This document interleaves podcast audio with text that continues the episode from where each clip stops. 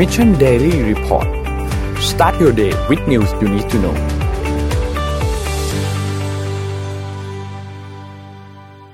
สวัสดีครับยินดีต้อนรับเข้าสู่ Mission Daily Report ประจำวันที่วันนี้วันที่เท่าไหร่นะครับ 25พฤศจิกายนวันนี้10นะฮะ วันนี้วันจันทร์ก็พบกับพวกเรา 3 คนตอน7โมงเช้าเหมือนเคยนะครับ วันนี้มาเลทนิดนึงขออภัยนะครับ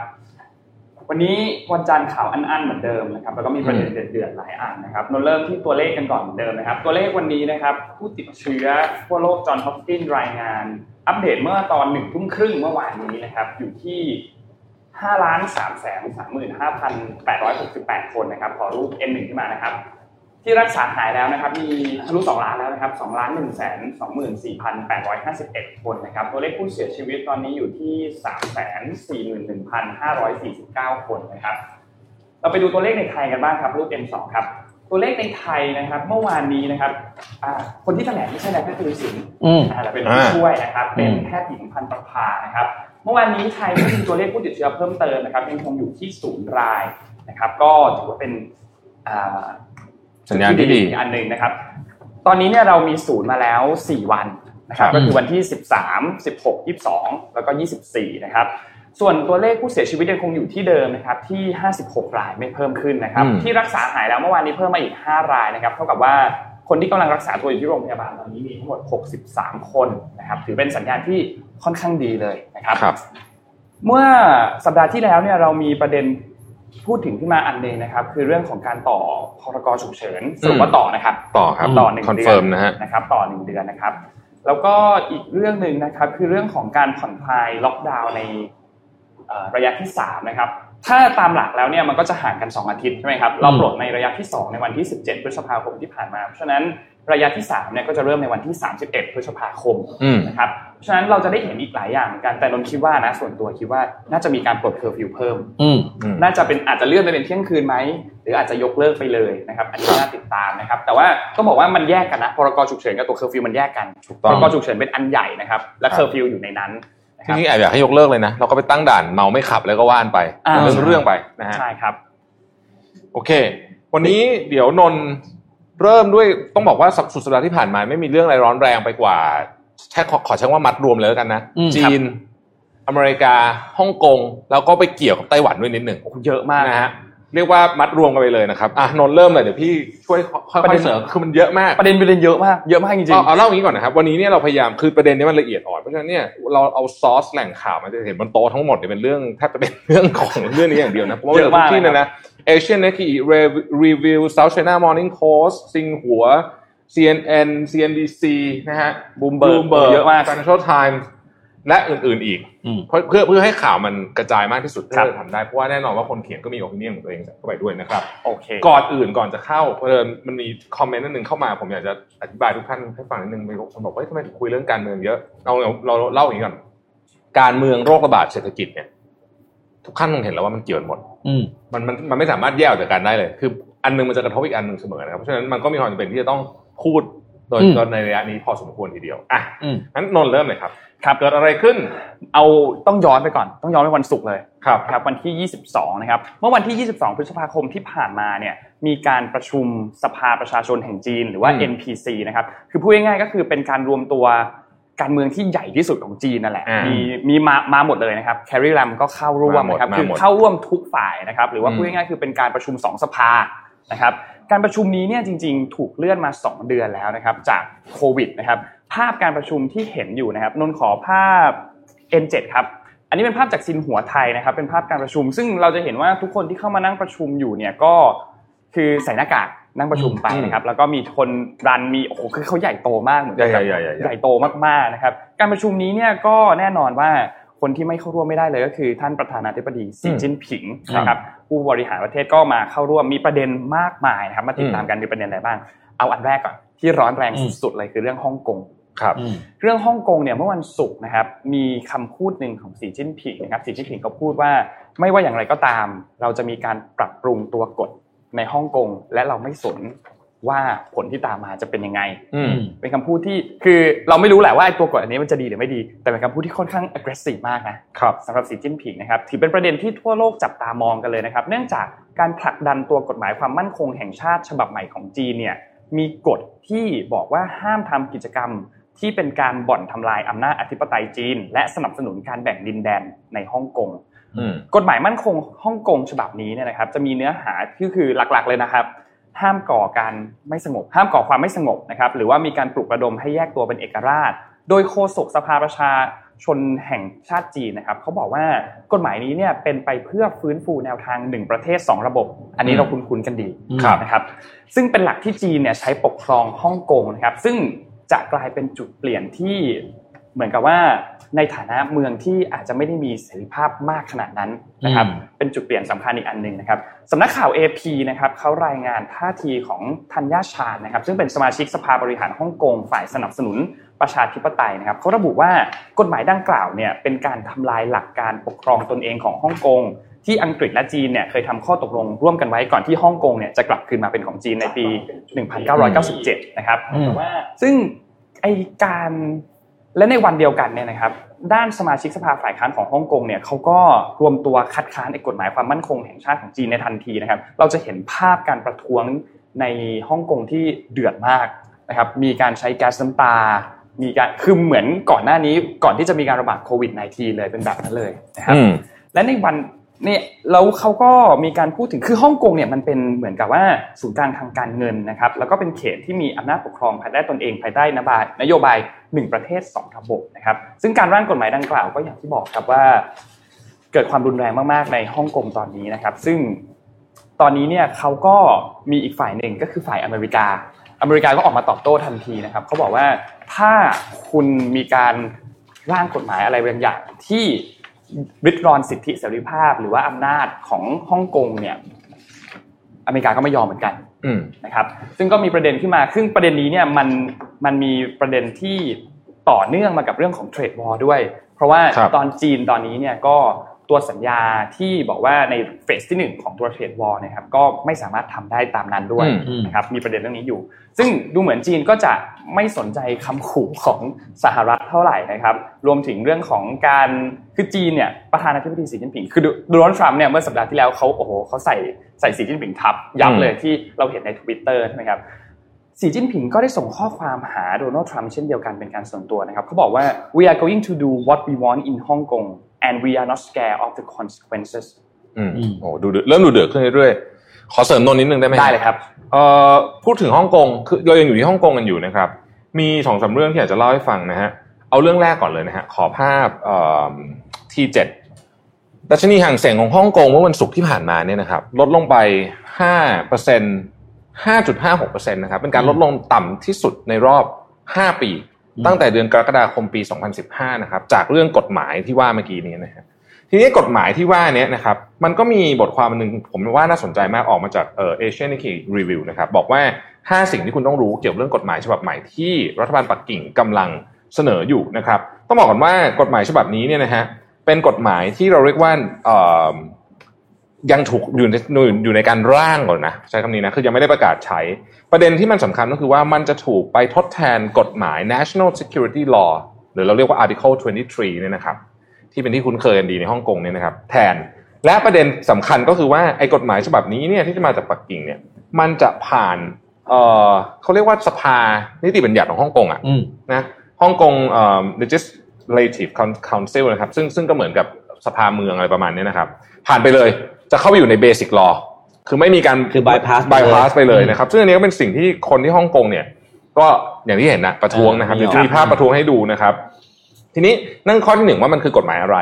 ก็ข้อที่สองก็คือว่าทำไมถึงต้องเสนอตอนนี้ ซึ่งก็มีคนให้ความเห็นหลากหลายนะครับ คนแรกก็บอกว่าเออเป็นเพราะว่าตอนนี้คนอื่นประเทศอื่นจะสนใจเรื่องอื่นอยู่อืมก็เลยอะเรื่องนี้จะกลายเป็นเรื่องเล็กนะครับเอิ่มแล้วก็อีกอันหนึ่งเขาเชื่อว่า รัฐบาลปักกิ่งคงประเมินว่า เนื่องจากว่าเรื่องของโควิดเนี่ยมันยังไม่จบ คนอาจจะออกมาประท้วงไม่เยอะนะครับ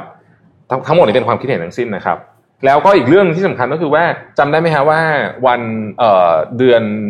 พฤศจิกายนพฤศจิกายนปีที่แล้วเนี่ย มันมีการเลือกตั้งอืมสภาท้องถิ่น ซึ่งฝั่งเอ่อเอ่อฝั่งที่ที่โปรเดโมคราซีอะฝั่งครับอีกข้างหนึ่งของปักกิ่งเนี่ยชนะอ่าแบบถล่มทลายจำได้ไหมฮะ เพราะถ้าเกิดว่าเรื่องนี้ถูกเข้าไปโหวตในสภาเนี่ยก็ก็คิดว่าไม่น่าจะผ่านอยู่แล้วนะครับอืมคำถามต่อไปก็คือว่า reaction ของคนในฮ่องกงเป็นยังไงบ้าง อย่างที่บอกดัชนีห่างเสงลงไปนะฮะต่ำที่สุดเป็นการลดลงเยอะที่สุดรอบ 5 ปีนะครับ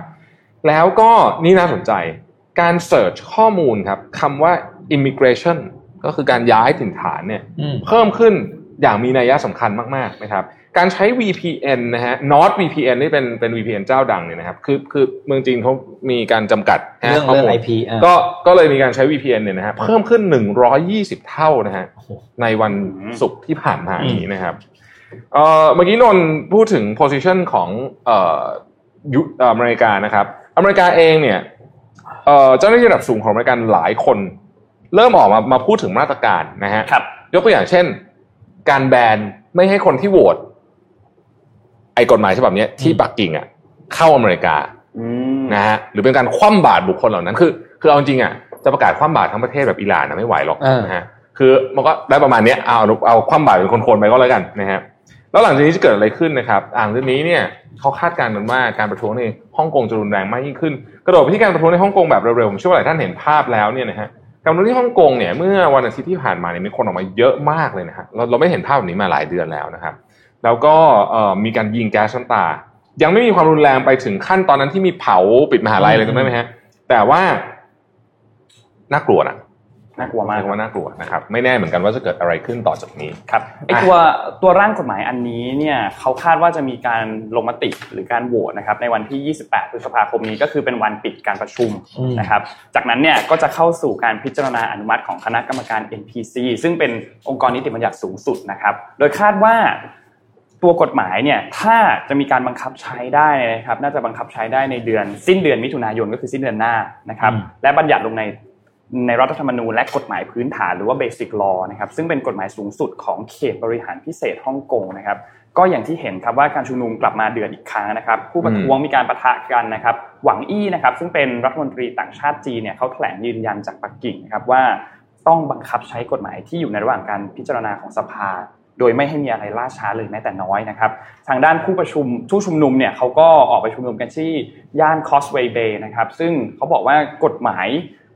ของจีนเนี่ยจะทำให้เสรีภาพของฮ่องกงเนี่ยสิ้นสุดลงนะครับตำรวจตำรวจปราบจราจรเข้าไปมีการใช้แก๊สน้ำตาใช้สเปรย์พริกไทยดูเดือดมากๆเหมือนเหมือนช่วงปีที่แล้วเลยนะครับ การประท้วงครั้งนี้เนี่ยคือมีการตอนนี้ข้อมูลล่าสุดมีการจับกลุ่มผู้ประท้วงแล้ว 40 คนนะครับ เมื่อวานนี้เหตุการณ์ในวันอาทิตย์เนี่ยก็ ตึงเครียดที่สุดด้วยนะครับ เสริมนิดนึงครับ หวังอี้รัฐมนตรีต่างประเทศของจีนเนี่ยออกมาเตือนเลยนะครับ บอกว่าผมโค้ดเลยนะฮะ pushing the two countries to the brink of a new cold war บอกว่าสิ่งที่รัฐเอ่อเอ่อรัฐบาลสหรัฐกำลังทำอยู่เนี่ยนะฮะครับเอ่อเป็นการที่จะผลักดันให้สองประเทศเนี่ยกลับเกิดสงครามเย็นครั้งใหม่ เราไม่ได้ยินคำว่า cold war ออกจากเจ้าหน้าที่ระดับสูง ไม่ว่าจะเป็นฝั่งจีนหรือสหรัฐจนกระทั่งวันนี้แหละอืม ซึ่งพอได้ยินคำนี้ปุ๊บเนี่ยก็ขนลุกกันไประนาวเลยทีเดียวนะครับอืมต้องบอกว่าตอนนี้เนี่ยมีการตอบโต้กันระหว่างจีนกับสหรัฐค่อนข้างเยอะ ที่ผ่านมานะเมื่อวานฟังดรเอ่อดดรอาร์มพูดนะครับ บอกว่าเอ่อดรอาร์มตั้งนิรันดรนะฮะพูดบอกว่าตอนแรกเนี่ยมันเป็น trade war แบบขึ้นกำแพงภาษีทั้งคู่อืมครับแต่คราวนี้มันเป็น targeted มคือเทรดวอลเนี่ยเหมือนพักลบก่อนนิดนึง นะครับ targeted targeted เรื่องอะไรนะฮะเหมือนกับตอนนี้อ่าสงครามการค้าแล้วก็โอเค ตกลงกันเฟสหนึ่งไปก็อยู่กันไปนะฮะ targeted เนี่ยอย่างเช่นหัวเว่ยหัวเว่ยเนี่ยไม่รู้คือหัวเว่ยตอนนี้โดนเอ่อมีแนวโน้มว่าอาจจะโดนบริษัทที่ผลิตชิปในสหรัฐอเมริกาห้ามโดนห้ามสั่งอืมขายสินค้าที่เป็นตัวชิป ซึ่งเป็นของอย่างเดียวที่หัวเว่ยทำไม่ได้ตรงนี้อืมไม่ใช่อย่างเดียวหรอกแต่ว่าของสำคัญแล้วกันนะฮะมันเป็นเอ่อเรียกว่า primary technology อืม ยังทำไม่ได้ ถ้าเกิดโดนสั่งห้ามปุ๊บเนี่ย ระบบโมบายขขอองง Huawei หัวเว่ยนี่จะมีปัญหาแน่นอนอืมนะครับอ่าเอิ่มอีกอันหนึงนะฮะก็คือตัวร่างกฎหมายจำได้ไหมอาทิตย์ที่แล้วเราคุยกันบอกว่า ร่างกฎหมายเรื่องของที่จะมีการคุณต้องเอ่อให้หน่วยงานของสหรัฐเข้าไปออดิตอืมอ่าบริษัทที่อยู่ในตลาดหุ้นของจีน ปัจจุบันนี้มีบริษัท 233 บริษัท ที่ listed อยู่ในตลาดหุ้นของครับสหรัฐนะครับของจีนนะครับมีมูลค่ารวมกันทั้งหมด 1.03 ล้านล้านเหรียญสหรัฐนะฮะและในนั้นเนี่ยมี US investor ก็คือนักลงทุนสหรัฐเนี่ยถือหุ้นอยู่ประมาณ 350,000 ล้านเหรียญสหรัฐ ซึ่ง Goldman Sachs ออกมาบอกว่าถ้าเกิดว่ามีการทำแบบนั้นจริง ๆ แล้วบริษัทจีนเนี่ย delist ออกจากสหรัฐอเมริกาเนี่ยความเสียหายจะเกิดขึ้นทั้งสองประเทศนะครับเอ่อกลับมาที่รัฐมนตรีต่างประเทศนิดหนึ่งนะครับรัฐมนตรีต่างประเทศบอกว่า เรื่องของกฎหมายเนี่ยมันมีสี่ประเด็นกฎหมายที่ฮ่องกงนะฮะเวลาพูดกฎหมายกฎหมายที่ฮ่องกงมันมีสี่ประเด็นหนึ่งก็คือว่าฮ่องกงเนี่ยต้องมี comprehensive legal system คือคือ legal system ที่ที่ที่เหมาะสมนะครับสองมีความมั่นคงสามมี better rule of law นะฮะแล้วก็สี่ก็คือ better business environment แต่ว่าจากตอนนี้เนี่ย better business environment เนี่ยอาจจะไม่อะเพราะว่าตอนนี้เนี่ยรัฐบาลสหรัฐกำลังพิจารณาจะยกเลิกสิทธิพิเศษบางอย่าง ที่ให้กับฮ่องกงด้วยนะครับ ซึ่งมันเป็นสงครามที่ต้องบอกว่าถ้าเกิดเกิดขึ้นเนี่ยก็ต้องเสียหายกันทั้งคู่นะครับผมตัดภาพกลับมาที่ทำเนียบข่าวนิดหนึ่งนะฮะโรเบิร์ตโอไบรอันเนี่ยซึ่งเป็น White House National Security Advisor ตำแหน่งนี้ใหญ่มากนะครับ ถึงแม้ว่าจะเป็นคำว่า advisor เนี่ยนะฮะแต่ว่าตำแหน่งนี้เป็นตำแหน่งที่อยู่ในเอ่อต้องบอกว่าจำจำ Condoleezza Rice ใช่ไหมคนนั้นก็เป็นคนนั้นก็เป็น National Security Advisor นะฮะตำแหน่งนี้เอ่อก็ออกมาเตือนบอกว่า ถ้าเกิดรัฐบาลจีนยังคงดื้อดื้อดึงที่จะทำแบบนี้อยู่นะครับบริษัทต่างชาติเนี่ยอาจจะถอนถอนตัวออกจากฮ่องกงนะครับผมบอกโค้ดที่โรเบิร์ตโรแบนพูดนะครับ China is dependent on capital from the rest of the world นะครับคือประเทศจีนเนี่ยพึ่งพานะเงินหรือการลงทุนจากทั่วโลกนะครับ they are dependent on liquidity and financial markets if they lose access to that through Hong Kong that's a real blow to Xi Jinping and Chinese Communist Party นะฮะ ปกติแล้ว ปกติแล้วเนี่ย นักการเอ่อตัวเรียกว่าเป็นคนในรัฐบาลของสหรัฐนี่ไม่ค่อยระบุถึงตัวบุคคลของฝั่งจีนเท่าไหร่นะฮะแต่ครั้งนี้เนี่ยพูดไปถึงตัวประธานาธิบดีเลย คือตอนนี้เหมือนกับว่าความเกรงใจที่มีเนี่ย มันชักจะเริ่มน้อยลงน้อยลงทุกทีนะครับจดหมายการตรวจสอบบริษัทในตลาดของในตลาดหุ้นของสหรัฐเนี่ยนะครับของขออภัยครับจดหมายการตรวจสอบบริษัทจีนที่จดทะเบียนในตลาดหุ้นสหรัฐปัจจุบันนี้ผ่าน วุฒิสภาแล้วนะครับ แต่กำลังรอที่จะผ่านสภาล่างอยู่นะครับ เพื่อให้มีผลบังคับใช้ ซึ่งซึ่งคิดว่าน่าจะผ่านด้วยนะ คิดว่าน่าจะผ่าน เพราะว่าในเสียงในวุฒิสภาเนี่ยคือโหวตท่วมท้นท่วมท้นเลยท่วมท้นท่วมท้นการและดีเดโมแครตเลยนะครับท่วมท้นก็นั่นแหละฮะโควอลดีกันข้างล่างนะฮะต้องเป็นไปได้คือต้องกลับมาที่ฮ่องกงนิดหนึ่งคือฮ่องกงเนี่ยเขามีชาวฮ่องกงนะครับเขาจะมีสิทธิพิเศษ ที่ไม่ใช่จะเรียกว่าสิทธิพิเศษก็ไม่ใช่ เป็นสิทธิ์ของเขาในการที่จะแสดงความคิดเห็นเนี่ยต่างกับชาวจีนแผ่นดินใหญ่ เช่น เสรีภาพในการแสดงออกทางด้านการเมืองต่างๆ ระบบกฎหมายและสถานะการทางการค้าของตนเองเนี่ยก็แตกต่างกันนะครับ เพราะฉะนั้น แน่นอนว่าการที่จะถูกริดรอนสิทธิเสรีภาพอันนี้เนี่ยชาวฮ่องกงเองก็อย่างที่เห็นครับมีการประท้วงไม่พอใจอยู่แล้วนะครับ นอกจากประเด็นนั้นนะครับยังมีประเด็นเกี่ยวกับเรื่องของไต้หวันด้วยนะครับอ๋อเออใช่ไต้หวันไต้หวันด้วยนะครับลี่เคอร์เฉียนะครับ ซึ่งดำรงตำแหน่งสมาชิกคณะกรรมการกลางถาวรประจำกรมการเมืองและคณะกรรมการพรรคคอมมิวนิสต์จีนนะครับเขาประกาศต่อสภานะครับว่ารัฐบาลจีนคัดค้านกิจกรรมการแยกตัวเป็นเอกราชของไต้หวันอย่างแรงนะครับ พร้อมเรียกร้องให้มีการกระชับความสัมพันธ์กับทางรัฐบาลไทเป เพื่อก้าวไปสู่การรวมชาติอย่างสันติในอนาคตนะครับ ซึ่งเราจำคำพูดของคุณไช่อิงเหวินประธานาธิบดีของไต้หวันที่เพิ่งเข้าร่วมพิธีสาบานตนนะครับ แล้วก็มีการประกาศออกมาเขาย้ำในพิธีสาบานตนเลยนะครับว่าไต้หวันจะไม่ยอมเป็นส่วนหนึ่งของจีน ภายใต้หลักการหนึ่งประเทศสองระบบเด็ดขาด และเพื่อทำลายสถานภาพที่เป็นอยู่ของไต้หวันก็คือ มีการเลือกตั้งของตนเองนะครับ และก็ไต้หวันยังเรียกร้องให้จีนเนี่ยมาเจรจากันด้วย คือเขาไม่ปิดโอกาสที่จะเจรจา แต่ถ้าคุณมาในเงื่อนไขของหนึ่งประเทศสองระบบ ไม่เจรจาแน่นอนนะครับมีอีกตัวเลขหนึ่งก็คือมีการเมื่อวานนี้มีการเพิ่มงบกลาโหม 6.6%ด้วยนะครับในที่ประชุมรัฐบาลเนี่ยเสนอเพิ่มงบกลาโหมเป็น 1.27 ล้านล้านหยวนนะครับภายในปี 2020 หรือเพิ่มขึ้น 6.6%จากปี 2019 นะครับแม้ว่าตัวเศรษฐกิจจีนเนี่ย จะหดตัวลง 6.8%ในไตรมาสที่ 1 ของปีก็ตามนะครับ ในช่วงเวลา 20 ปีที่ผ่านมาเนี่ย จีนเนี่ยครับเพิ่มงบทหารอย่างต่อเนื่องเลยนะครับ โดยตัวเลขในปีนี้เนี่ยสูงกว่างบกลาโหมในปี 1999 12 เท่านะครับส่วนงบประมาณด้านบริการสาธารณะทั่วไปเนี่ยลดลง 13.3%นะครับงบประมาณด้านต่างประเทศลดลงประมาณ 11.8% ด้านการศึกษาลดลง 7.5%งบด้านวิทยาศาสตร์ และเทคโนโลยีลดลง 9.1%นะครับก็การเพิ่มขึ้นของงบประมาณด้านกองทัพในปีนี้เนี่ยเป็นบทพิสูจน์ชัดเจนนะครับว่าจีนเนี่ยให้อำนาจเกี่ยวกับกองทัพอย่างต่อเนื่องในช่วงเวลา 20 ปีที่ผ่านมานะครับแต่ถ้าเรามองภาพรวมอัตราอัตราการเพิ่มขึ้นในแต่ละปีเนี่ย การเพิ่มขึ้นปีนี้เนี่ยนับว่าต่ำที่สุดในรอบ 20 ปี เช่นเดียวกัน อัตราการเพิ่มนะครับอืมอืมอันนี้ก็คิดว่าน่าจะเป็นผลกระทบมาจากเรื่องของโควิด -19 ด้วยนะครับ และไฮไลท์สำคัญที่สุดจีนทุกปีเขาจะมีการประกาศเป้า GDP อ่าใช่ นี่คือไฮไลท์สำคัญมากๆ และเป็นตัวเลขหนึ่งที่โหทั่วโลกจับตามองอืมคือคือช็อกเหมือนกันอะ เรายังเคยพูดกันเลยว่าอะถ้าเดี๋ยวรอดูจะประสิรอดูซิสีจะประกาศประกาศเท่าไหร่อะไรยังไง จีนไม่กำหนดเป้า GDP เป็นครั้งแรกในประวัติศาสตร์ครับอืมนี่เป็นครั้งแรกเลยที่ไม่มีการกำหนดนะครับ ซึ่งก็แน่นอนว่าเนื่องจากสถานการณ์การระบาดของโควิด -19 ทั่วโลกรวมถึงในจีนด้วยที่มีความไม่แน่นอนทั้งทางด้านเศรษฐกิจ ทั้งทางด้านการค้านะครับ แล้วก็การพัฒนาของจีนตอนนี้ก็กำลังเผชิญกับปัจจัยที่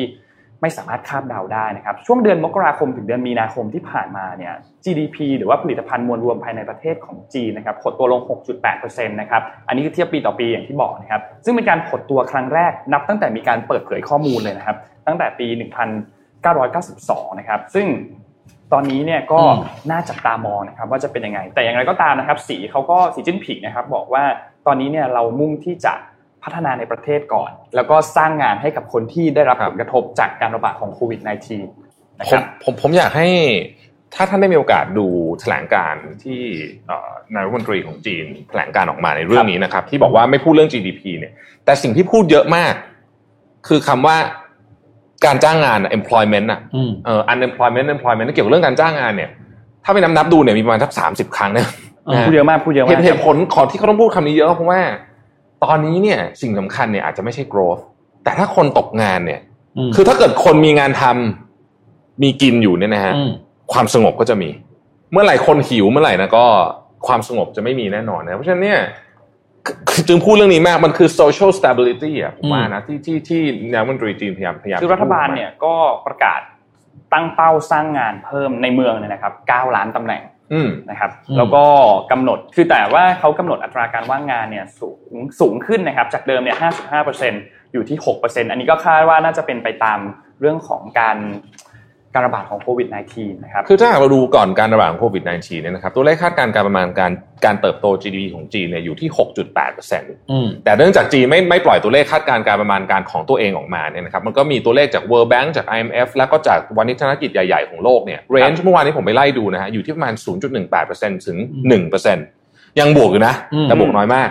นะครับแล้วก็มีอีกประเด็นหนึ่งคือเรื่องของเงินดิจิตอลหยวนอ่า นะครับในการประชุมสภาเมื่อวานนี้นะครับในวันที่เอ้ยในวันที่ 21 พฤษภาคมนะครับเขาได้มีการเสนอให้สร้างเงินดิจิทัลเพื่อใช้ในภูมิภาคหรือว่า regional stable coin นะครับ โดยเสนอให้มีการร่วมมือกันของ 4 สกุลเงินสำคัญในเอเชีย ก็คือเงินหยวนจีน เงินเยนของญี่ปุ่นนะครับ เงินวอนของเกาหลีใต้นะครับ แล้วก็เงินดอลลาร์ฮ่องกงนะครับอืมเพื่อช่วยอำนวยความสะดวกในการติดต่อค้าขาย แล้วก็ลงทุนในภูมิภาคเอเชียนะครับ ซึ่งก็ สะท้อนกระแสภูมิภาคนิยมนะครับอืมหรือว่า regionalism นะครับหลังโควิด -19 ที่เราพูดกันว่าน่าจะเป็นจุดจบของโลกาภิวัตน์หรือว่าอืม globalization นะครับสกุลเงินดิจิทัลที่จะสร้างขึ้นมาในภูมิภาคนี้เนี่ยนะครับจะเป็นการดำเนินการที่แยกส่วนกันกับเงินหยวนดิจิทัลนะครับคือแยกกันที่เงินหยวนดิจิทัลเนี่ยอย่างที่เราเคยเล่าให้ฟังที่เขาเริ่มทดลองแล้วอืมในสี่เมืองสามเมืขอองงจีน ตั้งแต่เมื่อเดือนพฤษภาคมก็คือเมื่อช่วงต้นเดือนที่ผ่านมานะครับแล้วก็หลายๆที่ก็คือจ่ายเงินเป็น จ่ายเงินเป็นอย่างนี้แล้วนะครับจ่ายเงินเป็นตัวดิจิทัลหยวนแล้วนะครับ นี่เป็นไฮไลท์ที่สำคัญมากๆอันหนึ่งของจีนฮ่องกงอเมริกาแล้วก็ไต้หวันครับอืมนี่เขาประชุมกันแค่สองวันนะสองวันครับเลยก่อนก่อนก่อนจะมากก่อนจะเข้าสู่ช่วงพักเบรกของเราเนี่ยเราเออเราเราขอพูดอีกเรื่องการเมืองได้ไหมจะสุดท้ายแล้วสุดท้ายแล้วพูดไปละสัญญาว่าจะไม่กลับมาเรื่องการเมืองหนักๆพูดไปเถนะคอะรับใครไม่ฟังก็ไม่เป็นไร อะนะฮะอ๋อยังมีมียังมีเรื่องการเมืองแต่ขอพูดเรื่องนี้ก่อนนะครับเอ้ยผมผมยังมีด้วยนะ มีด้วยนะอะโอเคแต่เดี๋ยวก่อนขออันนี้ขออันนี้ก่อนนะฮะอืม คือระหว่างที่คนอื่นเขากำลังซัดกันนัวเลยเนี่ยนะครับอืมบริสจอนสันก็มีปัญหาของตัวเองครับอืม นะฮะแต่ว่าเป็นปัญหาที่ประหลาดมากครับต้องบอกอย่างนี้ครับอืม คืออย่างนี้เล่าแบบนี้ก่อนนะฮะบริสจอนสันเนี่ยมีที่ปรึกษาคนหนึงเป็นที่ปรึกษาคนสำคัญชื่อโดมินิกคัมมิงส์นะครับ ซึ่งถูกใช้คำว่าถูกจับได้แล้วกันขอภาพ T9 นะฮะถูกจับได้อะเดี๋ยวก็เดี๋ยวขอภาพนี้ก่อน T8 no apology no explanation PM bets all on Cummings ก็คือ ไม่ขอโทษเลยทั้งนั้นแหละนะฮะแล้วมันเกิดอะไรขึ้นอืมคืออย่างนี้โดมินิกคัมมิงส์เนี่ยนะครับเอ่อถูกใช้คำว่าถูกเปิดเปิดเปิดโปงแล้วกันว่า ขับรถพาภรรยา ซึ่งมีอาการป่วยของไวรัสเนี่ยอืมโคโรนาไวรัสเนี่ยนะครับ ไปประมาณสัก 264 ไมล์ก็ 400 กิโลเมตรจากบ้านนะฮะ ซึ่งมันผิดกฎการการเดินทางอ่านนะครับ อย่างมากเลยทีเดียว แต่บริษัทจอนสันออกมาบอกว่า สิ่งที่โดมินิกคัมมิงทำทำก็คือเนี่ยทำเนี่ยผมโค้ดเลยนะครับ act responsibly legally and with integrity ก็คือรับผิดชอบถูกกฎหมาย และมีความซื่อสัตย์มีเป็นหรือมีเกียรติใช้คำนี้ก็ได้เนยนะฮะซึ่งต้องบอกว่าโดมินิกคัมมิงเนี่ยเอ่อถูกเหมือนเหมือนถูกถ่ายรูปอะว่าทำผิดกฎ การล็อกดาวน์เนี่ยอืมไม่ใช่แค่ครั้งเดียวนะครับ แต่ถึงสองครั้งด้วยกันนะฮะซึ่งตอนนี้เนี่ยแน่นอนว่าโอ้โหเขาเรียกว่าลุมอัดมาจากทั่วทิศทางแม้แต่ของพรรคของตัวเองนะครับอืมประเด็นสำคัญที่คนพูดถึงก็คือว่าเฮ้ยคุณออกกฎแบบนี้มาคุณบริสันสันบอกเองนะ บอกว่ากฎในการที่เราจะอยู่ร่วมกันต่อจากนี้เรื่องของการล็อกดาวน์เนี่ยต้อง open and honest อืมก็คือซื่อสัตย์นะครับ respect the public นะฮะก็คือเคารพต่อสาธารณะ ensure equa- equity equality ก็คืออะไรอะ ความความเท่าเทียมกันเท่าเทียมเสมอภาค แล้วก็ consistent ก็คือต้องทำอย่างต่อเนื่อง ซึ่งก็บอกว่าการที่บอริสจอห์นสันไปบอกว่าโดมินิกคัมมิงส์เนี่ยอืมทำถูกต้องเนี่ยเออมันมันมันมันผิดหมดเลยคำถามก็คือว่าโดมินิกคัมมิงส์จะทำอะไรนะฮะเอ่อบอริสจอห์นสันออกมาแถลงการณ์เองเลยนะอืมแทนเลยนะ บอกว่าก็เขาไปหาไอ้เนี่ยเอ่อคนมาดูแลลูกอืมนะฮะ แล้วพูด quote คำพูดของจอห์นสันบอกว่า I think he follows the instinct of every father and every parent อืมอืมซึ่ง โอ้โห เละเลยฮะ คืออมคือถ้าบอกนี้ คือถ้ามันผิด ผิดกฎนี่นะครับอืมอืมมันก็ มันก็จะมาบอกว่าเป็น father instinct อะไรเนี่ย ก็แปลว่าคนอื่นก็ทำได้เหมือนกันอืมนะฮะหัวหน้าพักแรงงานของอังกฤษนะครับ ซึ่งแน่นอนว่าต้องออกมาซัดเรื่องนี้อย่างหนักหน่วงเนี่ย พูดประโยคเดียวสั้น ๆ ที่เป็นโค้ดขึ้นเอ่อ ในอีกหัวข้อข่าวหนึ่งของ The Guardian ชื่อว่า an insult to sacrifice made by the British people นะฮะเรื่องนี้อย่าทำเป็นเล่นไปนะครับอืมในยามแบบนี้เนี่ยเราเห็นรัฐบาลหลายรัฐบาลพังมาเพราะไอ้เคสทำนองนี้อืมมาเยอะแล้วเหมือนกันนะครับเพราะมันเขาเรียกว่าเป็นอะไรนะเลือกปฏิบัติอืมนะใช่ชัดเจนนะครับ อ่าไปดูบริสจอนสันอีกนิดนึงนะครับครับแต่อันนี้เป็นเป็นการเป็นงานละครับอืมเมื่อวานสุดสัปดาห์ที่ผ่านมาบริสจอนสันก็ แล้วก็สภาอังกฤษนะครับ ก็ออกมา เมนชั่นเกี่ยวกับเรื่องของหัวเว่ยอืมนะครับเขาบอกว่ารัฐบาลอังกฤษเนี่ยได้ สรุปมาตรการและนโยบายแล้วนะครับว่าจะเริ่มลดน้ำหนักการที่เรียกเริ่มลดสิทธิ์ในการเข้ามาลงทุนเรื่องเทคโนโลยี 5G ของหัวเว่ยในอังกฤษนะครับ คือลดให้เหลือศูนย์เลยนะ ภายในปี 2023 ซึ่งหมายถึงอีก 3 ปีเท่านั้นนะครับไม่หัวเว่ยนี่ถึงแบบงานเข้าตลอดเวลาเนาะคือ ที่ที่บอก targeted ไงอ่าตอนนี้กลายว่าหัวเว่ยเนี่ยปกติที่เราทุกคนจะทราบดีว่าหัวเว่ยตอนนี้เป็นผู้นำของโลกในเรื่องของเทคโนโลยี 5G ในส่วนของ device นะครับในถุง device ซึ่งกลายว่าทุกคนตอนนี้กลัวว่าไอ้ device ของหัวเว่ยเนี่ยมันจะไปเป็นสปง spy อะไรต่างๆในไปหมด แต่ว่าอืมประเด็นคราวนี้ครับที่หัวเว่ยโดนลากเข้ามาเกี่ยวกับเรื่องของอังกฤษคราวนี้ เพราะว่าอังกฤษเนี่ยมองว่าจีนเนี่ยไม่โปร่งใสในเรื่องการเปิดเผยข้อมูลเรื่องของโคโรนาไวรัสอืม ก็เลยกลารว่าอ้าวเรื่องนี้คุณยังไม่โปร่งใสเลยอืมแล้วเรื่อง 5G ทุกโลกทุกคนเขากำลังกังวลแสดงว่าคุณก็มีสิทธิ์ใช่ไหมอืมก็เลยประกาศนโยบายว่าจะลดนี่แหละครับ อย่างที่บอกคือให้โอเว่ยเนี่ยให้มาลงทุนเกี่ยวกับอะไรเกี่ยวกับ 5G ภายในอังกฤษภายในอีก 3 ปีเพราะฉะนั้นสิ่งที่น่าสนใจมันมองมันมี 2 ด้านนะครับ ด้านหนึ่งคือ 3 ปีนับจากนี้ อาจจะเห็นการลงทุนครั้งมโหฬารของโอเว่ยเพราะยังไม่มียังไม่ถึงเส้นตายอืมก็คือแหลกลานถล่ม ขายดีไวซ์อะไรแหลกลานเพื่อให้ไปอยู่ในนั้นได้ กับสองก็คืออาจจะถอนก่อนหน้าก็ได้ เพราะต้องไปทำตลาดที่อื่นซีโอของหัวเว่ยอืมซึ่งปกติแกค่อนข้างจะเป็นคน positive มากนะอืมแกก็บอกว่าไม่มีอะไรหรอกก็ผ่านไปได้เนี่ยครั้งนี้ออกมาบอกเลยว่าตอนเนี้ย we fight for our survival อืมต่อสู้เพื่อความอยู่รอดเพราะรู้สึกว่าโดนรุมหนักจริงใช่ๆนะครับซึ่งเรื่องนี้เนี่ยก็จะเป็นอีกหนึ่งชนวนนะ ระหว่างอืมรัฐบาลจีนกับรัฐบาลสหรัฐนะฮะ เจ็ดโมงครึ่งอะไรยัง เพราะนี่คือข่าวจาก The Guardian ที่เราทุกคุยนะครับครับ ซึ่ง The Guardian ใช้คำว่า the to stave off นะคำนี้มันแปลว่าสิ่งไม่พึงประสงค์นะ stave off แต่อย่างนี้โอ้โหก็ใช้คำแบบว่านี่โดนัลด์ทรัมป์เขาทวิตเรื่องนี้ยังไงเอ้ยเขาเอ้ยเขาถูกใจสิ่งนี้ปะเนี่ยโดนัลด์ทรัมป์สัปดาห์ที่สัปดาห์ที่ผ่านมาเนี่ยค่อนข้างเงียบปะพูดเรื่องการเงินภายในเยอะครับเออยังไม่ค่อยออกมาซัดเรื่องนี้เท่าไหร่เออผมคิดว่าเริ่มวันนี้คงจะเริ่มละครับ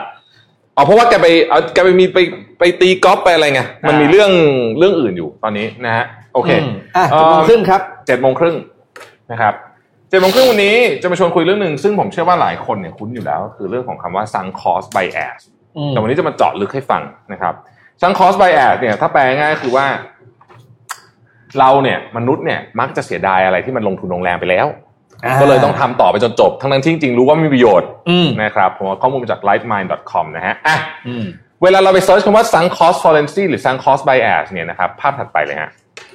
คุณจะเจอคำนี้อยู่ใน Google บางคนเรียกเป็นชื่อเล่นเลยนะบอกว่า concord fallacy อืมทำไมก็ถึงเรียกแบบนั้นนะฮะก็ว่า concord จริงๆเป็นผมเล่าสั้นๆนะเป็นโครงการที่ร่วมมือกันระหว่างรัฐบาลอังกฤษและรัฐบาลฝรั่งเศสนะครับในการพัฒนาเครื่องบินความเร็วเหนือเสียงนะฮะบินเร็วมากประมาณสัก โอ้สองมักอะสองมักก็คือประมาณสองพันกว่ากิโลเมตรต่อชั่วโมงนั่นคือความเร็วสูงสุดนะครับ อาจจะบินอยู่เอ่อแปดสิบแปดแปดเก้าสิบเปอร์เซ็นทีนี้ ตั้งแต่พัฒนาไปสักพักเนี่ยก็รู้อยู่แล้วว่ายังไงอะมันก็ไม่คุ้มทุนอืมแต่ว่ารัฐบาลอังกฤษรัฐบาลฝรั่งเศสเนี่ยเหมือนมันเป็นศักดิ์ศรีอะต้องทำให้จบนะฮะแล้วก็มาบิน ปรากฏว่าจริงอยู่มันบินจากนิวยอร์กไปลอนดอนเนี่ยจากหกชั่วโมงครึ่งอาจจะเหลือสามชั่วโมงนะฮะแต่ตั๋วแพงสุดๆเลยแล้วเนื่องจาก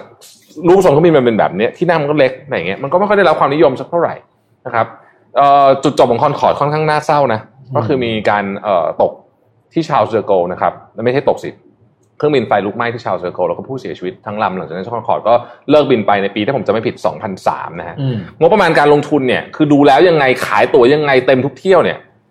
ก็ยังไม่คุ้มอยู่ดีอืมถามว่าทำไมถึงลงทุนไปจนจบ ก็เพราะว่านี่แหละฮะไอ้ sunk ซัง cost คอสนี่แหละอืมนะครับเวลาเราเล่าแบบนี้อาจจะภาพดูใหญ่เกินไปอะผมมาเล่าอย่างนี้นะฮะภาพถัดไปคำว่าซังคอสฟอเรนซีเนี่ย ในชีวิตทุกอย่างหมดเลย เรื่องงานเรื่องลงทุน เรื่องใหญ่ เรื่องเล็กมีหมดทุกอย่างนะฮะ ทำไมเราถึงตกหลุมพรางเหล่านี้ ในภาพถัดไปนะบางคนอาจจะงงว่าทำไมเป็นสไลด์ภาษาอังกฤษภาษาไทยเพราะผมทำมันบางวันก็งงๆก็จะดูว่าอันไหนเหมาะกับภาษาอังกฤษภาษาไทยนะฮะเอาอันที่หนึ่งก่อนทุกเราต้องการทำให้ทุกอย่างในการลงทุนของเราเนี่ย คุ้มค่ายกตัวอย่างเช่นหุ้นเอาหุ้นเนี่ยชัดเจน หุ้นเนี่ยนะฮะราคาหุ้นที่สมมุตินี่ผมกดซื้อหุ้นไปตวงอืมราคาที่ผมซื้อเนี่ย มันจบไปแล้วนะอืมมันไม่เกี่ยวอะไรกับสิ่งที่เกิดขึ้นต่อจากนี้ละ ผ่านไปอีกหนึ่งเดือน การตัดสินใจซื้อขายหุ้นของผมเนี่ยไม่ควรจะเกี่ยวอะไรกับราคาที่ผมซื้อถูกไหมใช่ มันควรจะเกี่ยวกับว่าอนาคตหุ้นตัวเนี้ย มันเป็นยังไงบ้าง อืมแต่เชื่อไหมว่ามนุษย์เราเนี่ย กลับไปรีเลทกับราคาที่เราซื้อเสมออ่าเฮ้ยติดเฮ้ยถือไว้เท่านั้นอะซื้อไปเท่านั้นนะเออไม่ได้หรอกรอต่อ ซึ่งในความเป็นจริงเนี่ยราคาที่คุณซื้อวันนั้นเนี่ยมันไม่เกี่ยวละมัน irrelevant ละอืมนึกออกไหมฮะ อันเนี้ยหุ้นเนี่ยชัดเจนที่สุด ที่ซับซ้อนกว่านั้นนิดนึงก็คือความสัมพันธ์อืมความสัมพันธ์ก็เป็นเหมือนกันนะเอ่อ บางคนบอกว่าโอ้โหคบกาแฟนมาสิบปีแล้วอะแต่มันใส่โคตรแย่นะแต่คบมาสิบปีแล้วนะอืมคบมันต่อไปไปต่อดีไหมอ่าอ่า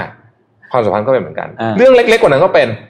ดูหนังเนี่ยอืมหนังโคตรไม่หนุกเลย จ่ายตังค์เขาไปนั่งเรียนเร็วหนังอะนะนั่งกันครบสองชั่วโมง แต่ต้องนั่งให้ครบเพราะรู้สึกเสียดายที่อืมจ่ายเงินไปแล้ว ทั้งๆที่จริงๆคุณควรจะลาไปทำอย่างอื่นมากกว่าอืมนะฮะอันนี้คือสาเหตุว่าทำไมนะครับทำไมถึงเป็นอย่างนั้นนะครับ อันที่สองครับสาเหตุที่สองที่ซังคอสฟอเรนซีมันเกิดขึ้นเนี่ยภาพถัดไปนะฮะ คนเราเนี่ย กลัวความดูโง่และดูล้มเหลวอืมการคัดลอสเนี่ยมันดูเหมือนแบบโหตัดสินใจผิดอะอืมสมมุติคุณลงทุนอะไรไปสักอย่างหนึ่งสมมติคุณเปิดร้านกาแฟอืมแล้วคุณพอไปหกเดือนคุณรู้ว่าไม่รอดคัดลอสอืมมันรู้สึกปิดรู้สึกต้องปิดกิจการที่ฉันทำมาอืมมันดูเสียหน้ามีความคนรู้คนรู้สึกรู้สึกแบบนั้นจริง ๆ ก็เลยดันทุลังทำต่อไปทั้งนั้นรู้ทั้งนั้นที่รู้ว่ายังไงมันก็เจ๊งอยู่ดีนะครับ เพราะฉะนั้นเวลาเราทำอะไรก็ตามเนี่ยถามว่าสิ่งที่เรากำลังทำอยู่เนี่ยเราเดินหน้าต่อเพื่อรักษาหน้าและรักษาอีโก้ของเราหรือเปล่าอืมเพราะถ้าเป็นอย่างนั้นคุณก็กำลังจะตกอยู่ในหลุมพรางของ sunk cost bias เหมือนกันนะครับ อันที่สามนะฮะเรายิ่ง commit มากเท่าไหร่ยิ่งเลิกยากขึ้นเท่านั้นอืมคือไม่ว่าคุณคือถ้าเกิดมันเป็นโปรเจกต์สมมตินะฮะสมมตินะฮะโอ้โหคุณลงโซเชียลมีเดียรูปร้านกาแฟเนี่ยแหละ ทุกวันเลยตั้งแต่วันแรก babyอะไรนะตอกเสาเข็ม วางกาแฟแก้วแรกทุกนึกออกไหมทุกวันอ่าโอ้โหคุณ อย่างเงี้ยยากอืมคุณจะคิดยาก วิธีการเทคนิคที่คุณจะหลุดออกจากเรื่องนี้ได้เนี่ยมันมีเทคนิคหนึ่งที่อีลอนมัสชอบใช้เขาเรียกว่า zero based thinking นะครับก็คือ zero based thinking ก็ไม่มีอะไรก็คือบอกว่า ถ้าสถานการณ์ในวันนี้เนี่ย โดยไม่เอาทุกอย่างก่อนหน้านี้มาคิดเนี่ย เราจะทำอะไร ซึ่งอันนี้แหละคือคือคือวิธีการคิดที่จะสู้กับซังคอสไบแอสได้นะฮะอันที่สี่ครับ บางทีเนี่ย เราลืมเป้าหมายที่แท้จริงไปนะ แรงและความทุ่มเทที่เราใส่ลงไปในงานเนี่ย มันมีน้ำหนักมากกว่าวัตถุประสงค์หรือเป้าหมายในตอนแรกอืมไม่ว่าวัตถุประสงค์ของคุณคืออะไรก็ตาม แต่แรงและความทุ่มเทของคุณเนี่ย ซึ่งซึ่งก็ดีใส่เข้าไปก็ดี แต่มันไม่ได้หมายความว่าจะสำเร็จเสมอไป เมื่อรู้ตัวว่ามันไม่ work แล้วเนี่ย ก็ควรจะต้องถอย แต่ถ้าเกิดว่าอันเนี้ยมันมีน้ำหนัก เยอะกว่าอืมเยอะมากๆเนี่ย วัตถุประสงค์ของคุณในตอนแรกเนี่ย คุณอาจจะลืมไปแล้วเลยก็ได้ ยกตัวอย่างเช่น คุณต้องการลงทุนเพื่ออะไร ต้องการผลตอบแทน 8%ต่อปี สมมตินะฮะนี่คือวัตถุประสงค์ในตอนแรกซึ่งก็ฟังดูดี แต่พอคุณเล่นหุ้นไปเล่นหุ้นมาเนี่ย ความรู้สึกว่าต้องสู้แพ้ไม่ได้ติดดอยแล้วจะนั่นเนี่ย มันทำให้คุณตัดสินใจกลยุทธ์ทั้งหมดเนี่ยผิดหมดเลยอืมนะฮะเพราะว่าคุณรู้สึกว่าคุณได้ลงทุนศึกษาใส่เงินใส่เวลาลงไปนะครับอะผมจบแบบนี้แล้วกันนะฮะด้วยภาพนี้นะครับเขาบอกว่า the truth is unless you let go unless you forgive yourself unless you forgive the situation unless you realize that the situation is over you cannot move forward อันนี้คือคำสรุปเลยที่ดีมากๆของคำว่า sunk cost fallacy นะครับเพราะฉะนั้นวันนี้ถามตัวเองดูก่อนนะผมว่าคำถามที่สำคัญที่สุดเลยอะก็คือว่าที่คุณทำอยู่เนี่ย คุณทำเพราะมันมีอีโก้อยู่หรือเปล่าอืมเพราะว่าคุณคุณกลัวดูโง่หรือเปล่าอืมคุณถึงไม่กล้า cut loss ถ้าเป็นแบบนั้นการ cut loss ในความสัมพันธ์ situation หรือแม้แต่เรื่องง่ายๆเล็กๆง่ายๆอย่างเช่นว่า ดูหนังอย่างเงี้ยม คือถ้าเกิดหนังมันไม่หนุกอะออก็เลิกดูเถอะทำไมเอเอออไม่ได้ดูทำไมนะฮะเป็นต้นอืมนะครับอะจบช่วงเจ็ดโมงครึ่งกลับมาเครียดต่อไหมอะไม่ไม่เครียดไม่เครียดอย่าเพิ่งเครียดอย่าเพิ่งเอาไม่ไม่เครียดเหรอโอเคนะเบรกเอาเบรเรื่กองเบรที่กของเกี่ยวเครียดกับก่อนลูกนะพี่ดีกว่าเกี่ยวกับลูกพี่อะเกี่ยวกับลูกไม่เครียดพี่ไม่เครียดไม่เครียดไม่เครียดนนท์ขอรูป N5 ขึ้นมาครับ วันพุธนี้นะครับ จำโครงการของนาซาอันหนึ่งได้ไหมครับ ที่เขาจะส่งนักบินอวกาศสองคนขึ้นไปในอวกาศครั้งแรกในรอบ 9 ปี ก่อนหน้านี้เนี่ยคือคือนักบินอวกาศเคยขึ้นไป แต่ไม่ได้ถูกส่งจากที่สหรัฐนานแล้วนะครับ 9 ปีแล้วนะครับ ก่อนหน้านี้ก็คือใช้ให้ทางรัสเซียเนี่ยเป็นคนส่งให้ในการขึ้นไปที่สถานีอวกาศนานาชาติของนาซานะครับ ซึ่งสองคนนี้นะครับ คนซ้ายเนี่ยคือบ๊อบเบนแคนนะครับ คนขวาคือดักเฮอร์รี่นะครับสองคนนี้ตอนนี้เดินทางไปถึงที่ ทางเขาจะเดินทางไปที่สถานีอวกาศนานาชาติในสัปดาห์นี้ ปล่อยตัววันพุธนี้นะครับเดี๋ยวนนท์ให้ดูภาพยานอวกาศนิดนึงขอรูปต่อไปรูป N6 นะครับชุดอวกาศมันดูเหมือนในหนังขึ้นเรื่อยๆเนาะอ่าใช่ใช่นะเท่ขึ้นรูปนี้เนี่ยเป็นรูปอ่าที่ทำกราฟิกโดย The Guardian นะครับ เราจะเห็นอันนี้คือชุดอวกาศจริงๆเลยชุดอวกาศจริงๆจะหน้าตาประมาณแบบนี้เลยนะครับ สีแดงคนสีแดงเนี่ยจะเป็นรูปไซส์เปรียบเทียบกับกับกันกับตัวยานอวกาศเอ้ยก็ไม่ใหญ่มากเอนะออ่าเออซึ่งไอตัวตัวข้างบนเนี่ยก็คือตัวข้างบนสีแดงขวาบนเห็นไหมครับ ก็คือตัวครับตัว Falcon 9นะครับ แล้วก็ตัวยานอวกาศที่เป็นชื่อยานอวกาศว่า Dragon นะครับ ก็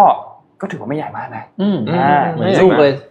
อืมเหมือนลูตักวลูกบนลอยยานอวกาศอันนี้นะครับ SpaceX Falcon 9 นะครับ จะถูกส่งจากที่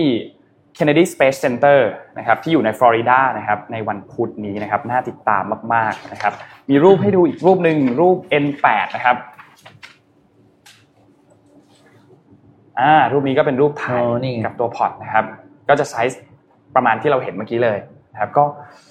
เท่นะเท่แล้วเขามีเขียนดราก้อนข้างล่างนะเป็นยานอวกาศดราก้อนอืม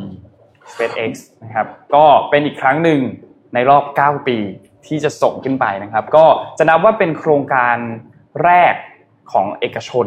นะครับ ซึ่งก็คือ SpaceX ที่สร้างยานอวกาศให้กับ NASA สามารถส่งนักบินเนี่ยขึ้นไปอืมบนอวกาศได้นะครับ เป็นสิ่คงรับที่น่าติดตามมาก ๆ ถ้าหากว่าทำสำเร็จนะครับ แล้วเราก็เอาใจช่วยรอดูกันในวันพุธนะครับอืมเขามีถ่ายทอดไหมอะตอนปล่อย คิดว่ามีมีมีแน่นอนนะปกติคิดว่ามีมีแน่นอนไลฟ์ใช่ไหมใช่ไหมมีมีแน่นอนนะครับพี่ปิ๊กมีข่าวจากนิวยอร์กไทมส์ที่เป็นเป็นเป็นภาพที่ไวพรัลเลยนะ เป็นไวรัลเลยเมื่อวานนี้นะฮะเช้าวันอาทิตย์ ที่ผ่านมาที่สหรัฐอเมริกานะครับนิวยอร์กไทมส์ฉบับเช้าอาทิตย์เนี่ยมีภาพ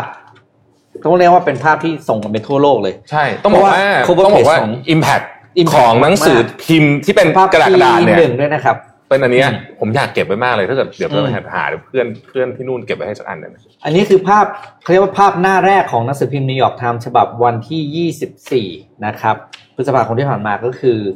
เขาพาดหัวข่าว สั้นๆ ประโยคเดียวนะครับ ก็คือภาพนี้นะครับ เขียนว่า U.S. death near 100,000 an incalculable loss นะครับ ก็คือพาดข่าแปลว่าจำนวนผู้เสียชีวิตเนี่ยใกล้จะหนึ่งแสนคนแล้ว ซึ่งเป็นความเสียหายที่ประเมินค่าไม่ได้นะครับ แล้วเห็นตัวหนังสือเล็กๆ ทั้งหมดนั้นน่ะก็คือรายชื่อของชาวอเมริกันที่เสียชีวิตจาก โคโรนาไวรัสนะครับอืมคือเรียบง่ายแค่นี้เองแล้วไม่มีอะไรอื่นอีกเลย แต่เป็นภาพที่ถูกส่งต่อกันไปทั่วโลกนะครับ เรียกว่าเป็นภาพที่ทรงพลังและก็ต้องบอกว่าสะเทือนใจมากๆอืมนะครับ เพราะว่าเป็นการรายงานว่านี่คือความสูญเสียครั้งใหญ่ของสหรัฐอเมริกานะคครัรับบ ยังอยู่ต่อที่เรื่องโคโรนาไวรัสนึงนะครับในเรื่องเนี้ยอืเขามเขาทำในอืมเป็นเว็บเพจขึ้นมาอันหนึ่งในนิวยอร์กไทม์ด้วยอ่าต้องเข้าไปดูที่เว็บด้วยใช่แต่เป็นใช่เดี๋ยวเดี๋ยวให้ให้ให้ให้ทางนี้เอาขึ้นมาดูนนส่งไปแล้ว สวยมาก สวยมากคือเขาทำเป็นแบบเป็นกราฟิกแล้วก็มีชื่อของผู้ที่เสียชีวิตนะครับไล่ไล่ลงมา คือเป็น landing page ที่ที่หน้าใหญ่มากอะเดี๋ยวเขาเรียกว่าเขาไม่หน้าใหญ่คือไถไปได้แบบไม่รู้ใช่จบอะนะเออใช่ไม่รู้จบจริงอืมๆคือถ่ายลงไปได้เยอะมากๆนะครับ นะครับอัต้องนไปเนี้ยดูเว็บที่อ่าใช่เนี่ยครับอ่าอันเนี้ยนะครับเนี่ยเลื่อนลงมาเนี่ยคือคือเป็นแบบนี้เลยนะครับ แล้วก็มีรายชื่ออยู่ แล้วก็บวกกับมีเขียนบทความมีเขียนอะไรไม่อยู่ไม่ในไม่ใช่นั้นแค่รายชื่อนะมีเขียนว่าแบบคนนี้เป็นเป็นเป็นใครอะไรอายุเท่าไหร่ทำอะไรอยู่ที่รัฐไหนมีหมดนะฮะเลยนะครับ แบบแบบทรงพลังจริงอะทรงพลังจริงนะฮะบอกว่าเป็นมากเนี่ยเป็นเอ่อเป็นคนสำคัญของ community เป็นนักกีฬาใช่นะฮะ เป็นเอ่อคนที่ทำงานในซูเปอร์มาร์เก็ตนะครับคนต่อสู้เพื่อสิทธิคนพิการอะไรแบบเนี้ยใช่แล้วที่สำคัญคือเขาแบบเขาแบบมีเขียนหมดเลยว่าคนคนนี้ชอบทำอะไรอย่าง อย่างเช่น คนนี้ไม่บอกว่าแบบ her favorite things was meeting new อืม people อย่างเงี้ยคือก็จะมีเขียนว่าแบบว่าแต่ละคนนิสัยเป็นยังไง คนนี้ทำงานให้ General Motor มา 30 ปีอะไรอย่างเงี้ยครับ คืออยากให้เข้าไปดูนะครับใน New York Times นะครับอืมเป็นก็เป็นเราก็คือต้อง impact มากๆร่วมขอแสดงความเสียใจกับ ผู้ผู้เสียสูญเสียชีวิตทุกทุกคคนนด้วยนะครับครับยังดูกันที่เรื่องโคโรนาไวรัสนะครับจำได้ไหมว่ามีประเทศหนึ่งที่เท่กว่าคนอื่นเลยอะอืมคือแหกวิธีการและคือสวีเดนนะครับครับ ตอนนี้กลายเป็นว่าสวีเดนนะครับ เริ่มจะเป็นที่ไม่ค่อยปลื้มของเพื่อนอีกอีกสามสามประเทศประเทศอืมในในในในแถบแคว้น Nordic นะในแคว้นนอร์ดิกนะครับ ก็คือเออปกติตอนนี้เนี่ยสามประเทศเนี่ยเขาเริ่มพิจารณาที่จะเปิดการเดินทางแบบเสรีกันละอ่าเดนมาร์กฟินแลนด์นะครับ แล้วก็ ใครคนนะ นอร์เวย์ นอร์เวย์ อ่าอืมนะครับ แต่ทั้งสามประเทศเนี่ยยังไม่อนุญาตและรู้สึกว่ายังพิจารณาอยู่ว่าจะให้สวีเดนเข้าร่วมไหมเนี่ยคำตอบคือไม่อืมเพราะว่าเนื่องจากนโยบายแบบนี้แหละ เพราะว่าอะไรครับ เพราะตัวเลขล่าสุดตัวรวมผู้เสียชีวิตในสวีเดนเนี่ยครับตอนนี้หมายถึงถ้านับเจ็ดวันย้อนหลังนะครับ มากกว่าอังกฤษอิตาลีและเบลเยียมแล้วนะโอ้จากนโยบายแบบที่เขาไม่ไม่ล็อกดาวน์ไม่นี่แหละล็อกดาวน์นะครับ นี่มันก็เลยเป็นความตึงเครียด ระหว่างประเทศสแกนดิเนเวียนสี่ประเทศ ซึ่งปกติเขาไม่เคยมีเลยเขาไม่เคยมีปัญหากันเลยนะครับเออลองดูอะถ้าดูดูอะภาพ P2 นะครับ มันจะเป็น เอ่อเขาเรียกว่า ภาพอัตราการเสียชีวิตนะครับ สวีเดนเนี่ยสูงกว่าเพื่อนละแล้วก็เริ่มรู้สึกว่าอีกสามประเทศมองว่าสวีเดนจะเป็นตัวปัญหา ใช่นะครับ ก็สูงจริงอะเออสูงจริงแล้วอืมตอนนี้โลกแปลว่าโลกกำลังจับตามองนะครับ ว่าสิ่งที่สวีเดนกำลังทำที่ไม่เหมือน practice ของประเทศอื่นๆเนี่ยมันครับถูกต้องหรือเปล่าซึ่งเราพูดเรื่องนี้กันประมาณสองสามครั้งแล้วนะครับอืมเมื่อกี้ผมพูดเรื่องตัวเลขนิดนึงผมก็บอกแค่ว่าอ่า FT tracker เนี่ยคือ fatality อัตราการเสียชีวิตเนี่ยของสวีเดนปัจจุบันอยู่ที่ 6.4 รายต่อประชากร 1 ล้านคนนะครับ ในขณะที่อังกฤษอยู่ที่ 6.2อืมอิตาลี 5.5 และสเปน ตอนนี้ลดลงไปเหลือที่ 4.4 แล้ว ครับอืมนะครับ แล้วดำโด่งเลยอืมนะครับดำโด่งกลายจริงอืมเป็นที่ เป็นที่ น่าสนใจว่าจะเป็นอย่างไรต่อไปนะครับขอกลับไปพูดเรื่องนิวยอร์กไทม์ซึ่งได้ไหมอืมผมครับว่าเนี่ยเราเราเห็นนี่คือหนึ่งในตัวอย่างที่ที่ดีที่สุดในช่วงระยะเวลาเป็นปีที่ผมเห็นในการทำทำสื่อและทำ impact มานะนะแล้วอืม impact ของมันเนี่ยนะก็จะเห็นว่าการทำงานที่ที่เป็นแบบนี้เนี่ยมันมันส่งผลที่คือเรียกแรงกับเพื่อนผมว่าอันเนี้ยส่งคือประเด็นมันก็คือว่ามันมีคนพูดเยอะว่ารัฐบาลสหรัฐเนี่ยรู้สึก ดาวน์เพลย์เรื่องเนี้ยมาตั้งแต่ต้นอ่าก็คือเหมือนกับไม่เห็นมันเป็นเรื่องใหญ่มาก อย่างอืที่มมันควรจะเป็นเขาก็เลยเอาชื่อคนขึ้นมาให้ดูแบบนี้เลยนะครับ ขออนุญาตนิดเดียวครับ อย่างที่บอกการเมืองโรคระบาดเศรษฐกิจ แล้วก็ความสัมพันธ์ทั่วโลกหรือที่เรียกว่าภูมิรัฐศาสตร์เนี่ยมันเกี่ยวข้องกันหมดมันเป็นเรื่องเดียวกันนะครับ เพราะฉะนั้นเนี่ยวันนี้ผมจะเอา มันมีคำถามว่าปกติเวลาคนอื่นเขามองประเทศไทยเนี่ยเขามองผ่านอะไรอืม ผมว่าเขาก็อ่านผ่านจากสำนักข่าวสื่อนี่แหละใหญ่อืมๆเช่น Bloomberg หรือ Financial Times หรืออะไรอย่างนี้เป็นต้นนะครับอืมวันครันี้บผมเอาข่าวจาก Bloomberg ซึ่งพูดถึงประเทศไทยในหน้าหนึ่งมาเลยนะครับอืมนะครับเอิ่มเขาพูดอย่างนี้ฮะ ถ้าแปลเป็นไทยเนี่ยก็บอกว่าตอนนี้เนี่ยประเทศไทยกำลังจะเดินหน้าเข้าสู่ความขัดแย้งรอบใหม่นะอืฮะมเอ่อเอ่อในข่าวเนี่ยพูดถึงคำพูดของคุณสมพงษ์สมพงษ์อมรวิวัฒน์นะครับ ซึ่งเป็นหัวหน้าพรรคเพื่อไทยแล้วก็เป็นหัวหน้าฝ่ายค้านด้วยเนี่ย บอกว่าครับตอนเนี้ย เริ่มเห็นแล้วว่าความมั่นคงในรัฐบาลนะฮะเริ่มสั่นคลอนแล้วก็เริ่มเห็นความขัดแย้งของคน จากมาตรการความช่วยเหลือของภาครัฐที่ช้าเกินไปนะครับ เวลาพูดแบบนี้เนี่ยหลายคนก็อาจจะบอกว่าเอ๊ะเราเราเราช้ายังไงหรืออะไร คือความช้าความเร็วผมว่ามันเป็นความคิดเห็นแต่สิ่งที่ค่อนข้างจะถกเถียงไม่ได้เนี่ยคือภาพ T4 นะขอภาพ T4 ขึ้นมานะครับในเอ่อเซาท์อีสเอเชียทั้งหมดเนี่ยนะฮะ เราอาจจะเป็นประเทศที่ติดเชื้อไม่เยอะอะไรก็ตามต่างๆเนี่ยนะครับ แต่ว่าเอาลุกนะฮะซึ่งมาจาก IMF เนี่ยเราเนี่ยหนักที่สุด หนักกว่าสิงคโปร์ที่ติดเชื้อเยอะๆอีกนะตอนเนี้ยอืมนะครับ ในเรื่องของเศรษฐกิจนะครับ ดังนั้นเนี่ยเรื่องนี้เนี่ยจะเป็นตัวจุดชนวนนะครับ ในเรื่องของความขัดแย้งเนี่ยไม่มีเฉพาะไม่ใช่เฉพาะภาคประชาชนหรือว่ารัฐบาลกับฝ่ายค้าน แต่ในในในรัฐบาลเองตอนนี้เนี่ยก็มีข่าวนะครับ เรื่องของคุณอุตตมะนะครับ คุณอุตตมะปัจจุบันนี้เป็นเอ่อหัวหน้าพักพลังประชารัฐอืมใช่ครับใช่ไหมครับ แต่โดนเขย่าเขย่าจริงๆกันต้องใช้คำว่าเขย่าจริงๆเนี่ยนะครับเขย่าเก้าอี้ทั้งคุณอุตตมะทั้งคุณสนธิรัตน์เนี่ยถูกเขย่าเก้าอี้มาตลอดช่วงสองสามสัปดาห์ที่ผ่านมานะฮะมีการเดินเกมการเมืองต่างๆนานามากมายจนถึงมีข่าวว่าจะไปตั้งพรรคใหม่นะอืมอืมนะนะฮะซึ่งเรื่องนี้เนี่ยมันก็ทำให้เอ่อประเด็นที่ค่อนข้างที่จะอ่อนไหวในเรื่องการเมืองในประเทศไทยเนี่ยอ่อนไหวลงไปอีกนะครับ World Bank บอกว่ารัฐบาลไทยเนี่ย น่าจะใช้ stimulus package ทั้งหมดเนี่ยประมาณ 15%ของ GDP นะครับ ซึ่งใหญ่ที่สุดใน East Asia เลยนะครับใหญ่ที่สุดเลยนะ เทียบกับหมายถึงว่าปริมาณเนี่ยฮะ15%เนี่ยนะครับ แต่ในขณะเดียวกันแม้ว่าจะใช้เงินเยอะขนาดนี้ก็ตามเนี่ย ตัวเลขคนตกงานที่ World Bank ประมาณการไว้ที่ประเทศไทยเนี่ยบอกว่ามีโอกาสสูงขึ้นถึง 10 ล้านคนนะครับ ซึ่งถ้าเป็นแบบนั้นจริง ๆ เนี่ยมันจะเหมือนที่ผมพูดตอนต้นรายการเมื่อกี้ว่า คนตกงานเนี่ยมันเชื่อมโยงกับเอ่อความความมั่นคงความมั่นคงโดยตรงเลยนะฮะซึ่งอันตรายมากๆ นะครับเอ่อแล้วก็บลูมเบิร์กก็พูดถึงว่าเนี่ยเราประกาศเอ่อภาวะฉุกเฉินมาตั้งแต่เดือนเอ่อมีนาคมนะครับแล้วก็จะต่อไปถึงเดือนพฤษเอ่อไม่ใช่สิมิถุนายนอืมนะครับปิดท้ายกันนิดนึงนะครับบลูมเบิร์กไปสัมภาษณ์คุณพิธาลิมเจริญรัตน์นะครับครับ คุณพิธาก็บอกว่าตอนนี้เนี่ยมันความไม่พอใจแล้วกันนะหรือว่าปัญหาเนี่ย ตอนแรกตอนแรกเริ่มต้นก่อนที่จะเข้าช่วงโควิดเนี่ยก็มาจากนักศึกษาก่อนจำได้ไหมฮะมีแฟลชม็อบ หลังจากนั้นเนี่ยก็จะมีภาคแรงงาน ภาคธุรกิจเจ้าของธุรกิจแล้วก็ชนชั้นกลางเนี่ย ก็เริ่มรู้สึกว่าจะเริ่มจะเริ่มจะทำให้ไม่ค่อยอืมเอ่อปัญหานี้มากขึ้นผมขออนุญาตโค้ดคำพูดของคุณพิธาเป็นภาษาอังกฤษนะครับ บอกว่า their problems are now on steroids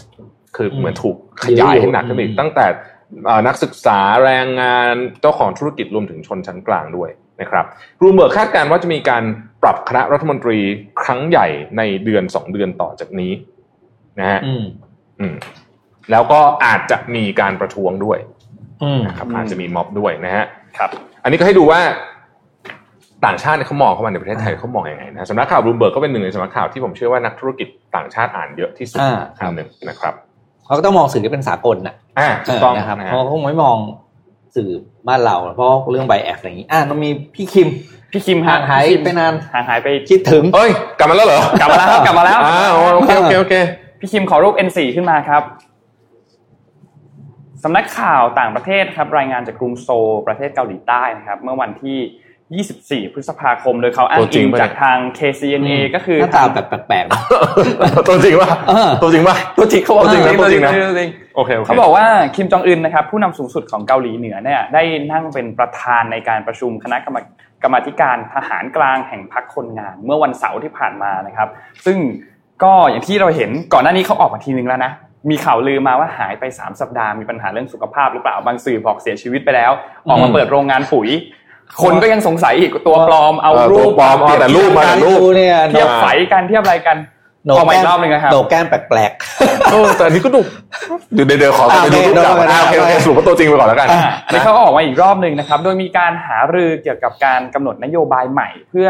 ยกระดับการป้องปรามสงครามนิวเคลียร์นะครับแล้วก็ที่รวมถึงเป็นการเป็นก้าวสำคัญอันหนึ่งแล้วก็เป็นมาตรการเชิงโครงสร้างและทางการเมืองนะครับก็เป็นภาพที่คือเขายังไม่ได้บอกนะครับว่าไอ้ตัวนโยบายใหม่ตัวมาตรการใหม่อันนี้เนี่ยคืออะไรนะครับ แต่ว่าเขาบอกแค่ว่าการประชุมที่เกิดขึ้นในวันเสาร์ที่ผ่านมาเนี่ยเป็นมาตรการสำคัญที่จะนำไปสู่การยกระดับศักยภาพ และการโจมตีด้วยอาวุธของกองทัพประชาชนเกาหลี หรือว่า KPA นะครับ ในขณะเดียวกันนะครับนายคิมจองอึนนะครับก็ได้กล่าวถึงภาวะผู้นำที่ต้องเป็นเสาหลักให้กับกองทัพนะครับแล้วก็เน้นย้ำประเด็นสำคัญที่ต้องดำเนินการอย่างต่อเนื่องในเรื่องของผลงานทางด้านการทหาร แล้วก็การเมืองภายในกองทัพนะครับนอกจากนี้เนี่ยมีการลงนามในคำสั่ง 7 ฉบับนะครับที่รวมถึงการส่งเสริมด้านวิชาการในสถาบันการศึกษาวิชาทหารครับการปฏิรูปโครงสร้างในระดับผู้บังคับบัญชา การเลื่อนยศให้กับทหารในระดับผู้บังคับบัญชานะครับแล้วก็มีการ แต่งตั้งในพลนะครับ แล้วก็ซึ่งอันนี้เนี่ยก็ยังไม่มีข้อมูลชัดเจนนะครับ ว่านายทหารเนี่ยจะได้รับการแต่งตั้งขึ้นคือคือรับเป็นออฟฟิเชียลเมื่อไหร่นะครับอืมก็คือเป็นการพูดถึงตัวนโยบายพูดถึงตัวอันนี้นะครับอย่างไรก็ตามนะครับ ก็นี่เป็นรูปถ่ายอ่านี่สองรูปนี้เปรียบเทียบกันให้ดู รูปทางขวาเนี่ยเป็นรูปที่เปิดโรงงานปุ๋ยอืมนะครับหลังจากที่มีข่าวลือว่าหายไปสามสัปสามสัปดาห์นะครับ ส่วนรูปซ้ายเนี่ยคือรูปล่าสุดในวันเสาร์นะครับ ไปดูกันเองนะนั่งเป็นประธานว่าไปดูว่าว่าว่าว่าใช่คือเปรียบเทียบกันเองนะครับ เราก็มีเราก็ไม่รู้เหมือนกันมีว่าเป็นตัวจริงหรือเปล่านะครับครับ ผมผมขออนุญาตกระโดดไปที่ซูมหนึ่งได้ไหมครับอืมนะครับเอ่อมีข้อมูลจาก Visual Capitalist นะครับ ขอภาพที่หนึ่งนะฮะตอนนี้เนี่ย มูลค่าบริษัทของซูมเนี่ยนะครับ รวมมูลค่าบริษัทของซูมบริษัทเดียวเนี่ยนะครับ รวมเอ่อมากกว่าเจ็ดสายการบินใหญ่ที่สุดในโลกรวมกันละนะฮะตอนนี้นะครับเออเออซูมเนี่ยเคยเป็นเคยเป็นบริษัทที่กระได้รับจิ๋วการมากอะอืมก็ไม่เขาก็แต่ก่อนเขาเรียกซูมว่าอะไรรู้ไหมเออ boring conference call app นี่นี่จริงๆในในนี้เขาเขียนเลยบอกว่าเนี่ยแต่ก่อนเนี่ยซูมมันเป็น boring conference call app ปัจจุบันนี้ซูมเนี่ยมีมูลค่าบริษัทผมย้ำอีกครั้ง มากกว่าเจ็ดสายการบินใหญ่ที่สุดในโลกรวมกันนะครับ ไปดูภาพทีสองฮะนี่คือการเปลี่ยนแปลงของมูลค่าบริษัทในช่วงเวลา ไม่กี่เดือนที่ผ่านมาคุณดูสิว่าธุรกิจเนี่ยอืมมันเปลี่ยนเยอะขนาดไหนเจ็ดสายการบินใหญ่ที่สุดของโลกมีอะไรบ้างนะครับ Lufthansa Air France Southwest Delta American Airlines นะครับอืม IAG Group นี่คือ British Airways เจ้าของ British Airways นะครับ แล้วก็ United Airlines นะฮะอืมโอ้ เป็นไง โหดไหม คนเดียวอืมสายการบินยังยังอยู่ที่ยังอยู่ที่เอ่อแถวแถวนี้เกี่ยวกับเรื่องของสายการบินไปดูการท่องเที่ยวฮะไปทีสามอืมเว็บเดียวกัน ถามว่าประเทศอะไรที่พึ่งพาการท่องเที่ยวมากที่สุดในเชิงว่าเป็นจำนวนคนอืมที่อยู่ในตลาดการท่องเที่ยวอ่าที่อยู่ในแรงงานที่ใช้ในการท่องเที่ยว แล้วก็เป็นแชร์ของ total employment ก็คือเป็นเปอร์เซ็นต์ของการจ้างงานทั้งหมด นะครับไอ้กลุ่มที่วงไว้ขวามือบนเห็นไหมไอ้เนี่ยคือเยอะสุดนะครับอืมเราอยู่ในนั้นด้วย มีประเทศอะไรบ้างที่พึ่งพาเยอะที่สุด ฟิลิปปินส์ไทยเอ่อ Cambodiaก็คือกัมพูชานะครับอืม Dominican Republic กรีซแล้วก็โปรตุเกสอืมนี่คือสาเหตุว่าทำไมประเทศเหล่านี้อย่างเช่นอะยกตัวอย่างกรีซกับประเทศไทยแล้วกันอืมกรีซกับประเทศไทยเนี่ย จริงๆแล้วผู้ติดเชื้อน้อยมากครับอืมนะฮะแต่ ตัวเลขการคาดการณ์ GDP เนี่ยติดลบหนักมากๆทั้งคู่เลยจากอืม IMF นะครับเหตุผลก็เป็นเพราะเรื่องนี้แหละ อันหนึ่งอันหนึ่งเพราะว่าเราพึ่งพาเอ่อการท่องเที่ยวเยอะมาก ๆนะครับ ซึ่งผมว่าเรื่องเนี้ยน่าเป็นห่วงนะอันนี้น่าเป็นห่วงจริงๆนะครับ ดูต้องต้องติดตามกันอย่างใกล้ชิดว่าเราจะกระตุ้นการท่องเที่ยวกลับมาได้เร็วแค่ไหนอืมครับอืมนะฮะอะปิดท้ายของวันนะครับเดี๋ยวนนท์มีอีกเรื่องหนึ่งอ่าโอเคดี๋ยวพี่ปิ๊กจะปิดท้ายเออเอาของข่าวเยอะข่าวเยอะขงนนท์ก่อนจริงโหเ